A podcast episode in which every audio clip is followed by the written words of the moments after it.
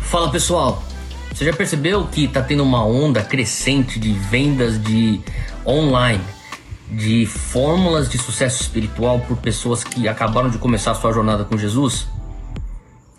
É, eu sei que a internet é um lugar onde os jovens se sentem mais à vontade e que talvez as pessoas mais experientes ainda não se sintam tão à vontade nesse habitat virtual. Porém, eu acho que Atos 1:4 traz para a gente umas palavras que a gente precisa ter isso como perspectiva. Jesus, é, na verdade, diz aqui o texto que em certa ocasião Jesus comia com seus discípulos e deu-lhes esta ordem: Não saia de Jerusalém, mas esperem pela promessa de Deus, a qual lhes falei.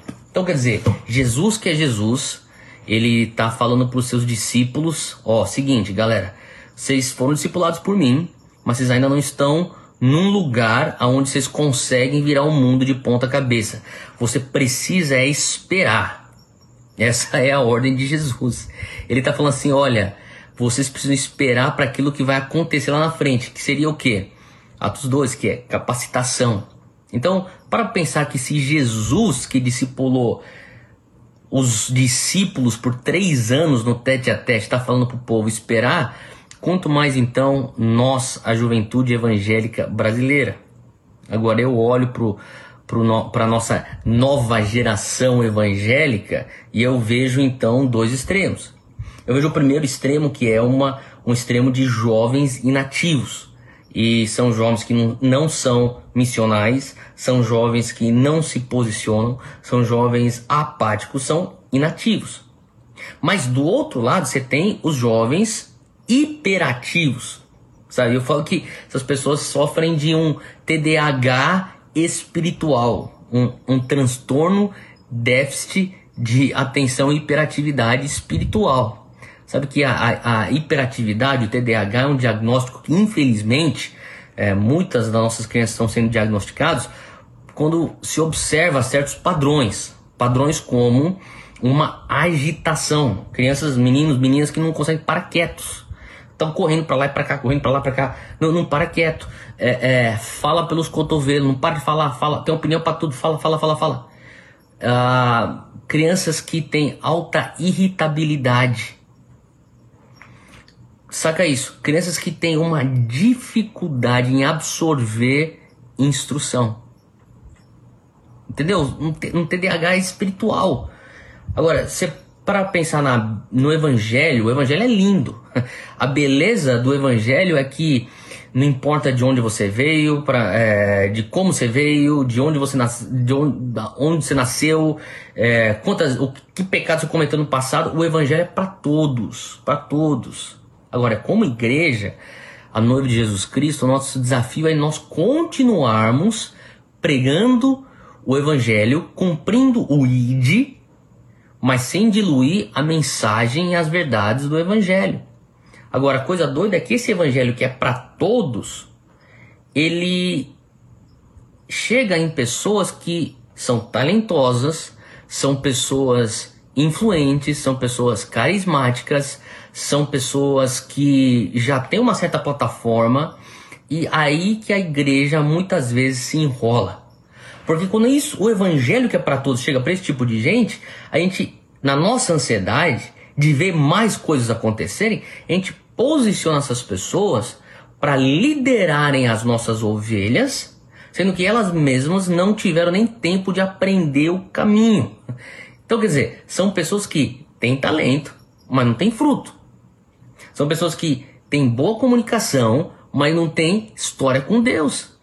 E agora, quando você tem pessoas assim, você começa a estabelecer esse padrão, você começa a ver que tem pessoas então que vão se propor a falar de maturidade cristã, pessoas que vão se propor a falar de é, vida no espírito, pessoas que vão se, se propor a falar de é, doutrina cristã e, e, e deixa eu deixar uma coisa clara, não estou falando sobre a pessoa que está lá na internet com o seu mérito, com seus resultados, com a sua autoridade falando de empreendedorismo, de, de consultoria de moda, de culinária, de sei lá, de é, é que mais pessoal, a gestão financeira, entendeu? Isso aí é uma outra coisa. Mas se a pessoa está se propondo a falar sobre esses assuntos de maturidade espiritual, mas está despreparada, ainda não teve tempo de esperar e receber algo de Deus, mas já está saindo produzindo e-book, conteúdo, é, fazendo lançamento de curso. Para onde é que a gente pensa que a gente está indo como uma geração evangélica a longo prazo? Eu acho que nós estamos indo para uma superficialidade espiritual. Para mim, é meio que. Não, não é, é, é óbvio, e não, isso não é uma crítica a você, com, é, sabe, com, gerador de conteúdo na internet. Não tem nada a ver com você, não é pessoal, não tem nem, não é nenhuma crítica quanto a tua idade ou, ou os teus anos de vida. Na verdade, a minha crítica tem a ver com o teu estágio de vida, não com teus anos de vida. Porque tem gente que está no estágio de, de é, ser ensinado, mas não, ele já quer ensinar. Tem gente que está no estágio de vida de ser liderado, mas está falando: não, não, agora eu vou liderar. Tem gente que está no estágio de aprender doutrina, mas já está fazendo na internet a sua doutrinação.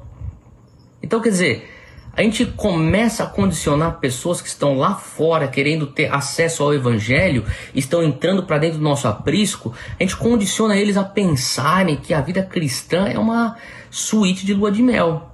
Uma vez um pastor falou para mim, Theo, quando a geração conseguir transicionar de um pensamento de lua de mel para uma sala de parto, aí então você vai ter construção.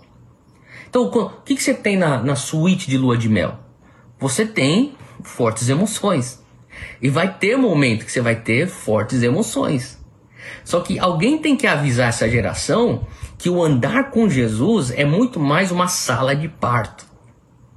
E na sala de parto você não tem a música romântica que tem na suíte de lua de mel. Na sala de parto você não tem a, a sabe, a iluminação baixa, a luz de vela que você tem na suíte de lua de mel. Na, na sala de parto, o que, que você tem? Você tem sangue, você tem dor. Na sala de parto, você tem choro. Na sala de parto, você tem urgência. Na sala de parto, você tem direções claras. Na sala de parto, você tem o resultado de vida. Vida.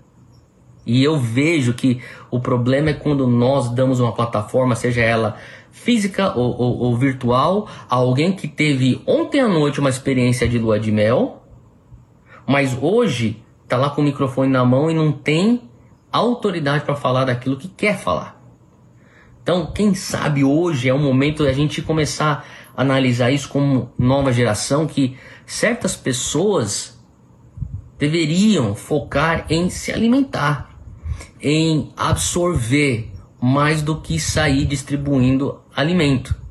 Eu sei que sou um pouco duro que eu tô falando, ô oh, Theo, mas tá pegando pesado. Não, mas é porque hoje tudo que é posto lá fora está sendo consumido. Então tua demanda ela está sendo atendida, ela está sendo respondida. E isso é perigoso porque faz a gente pensar que a gente é bem sucedido e não faz com que a gente enxergue que daqui a alguns anos o resultado disso é uma geração espiritual, ou melhor, uma geração espiritualmente muito superficial e uma igreja evangélica enfraquecida.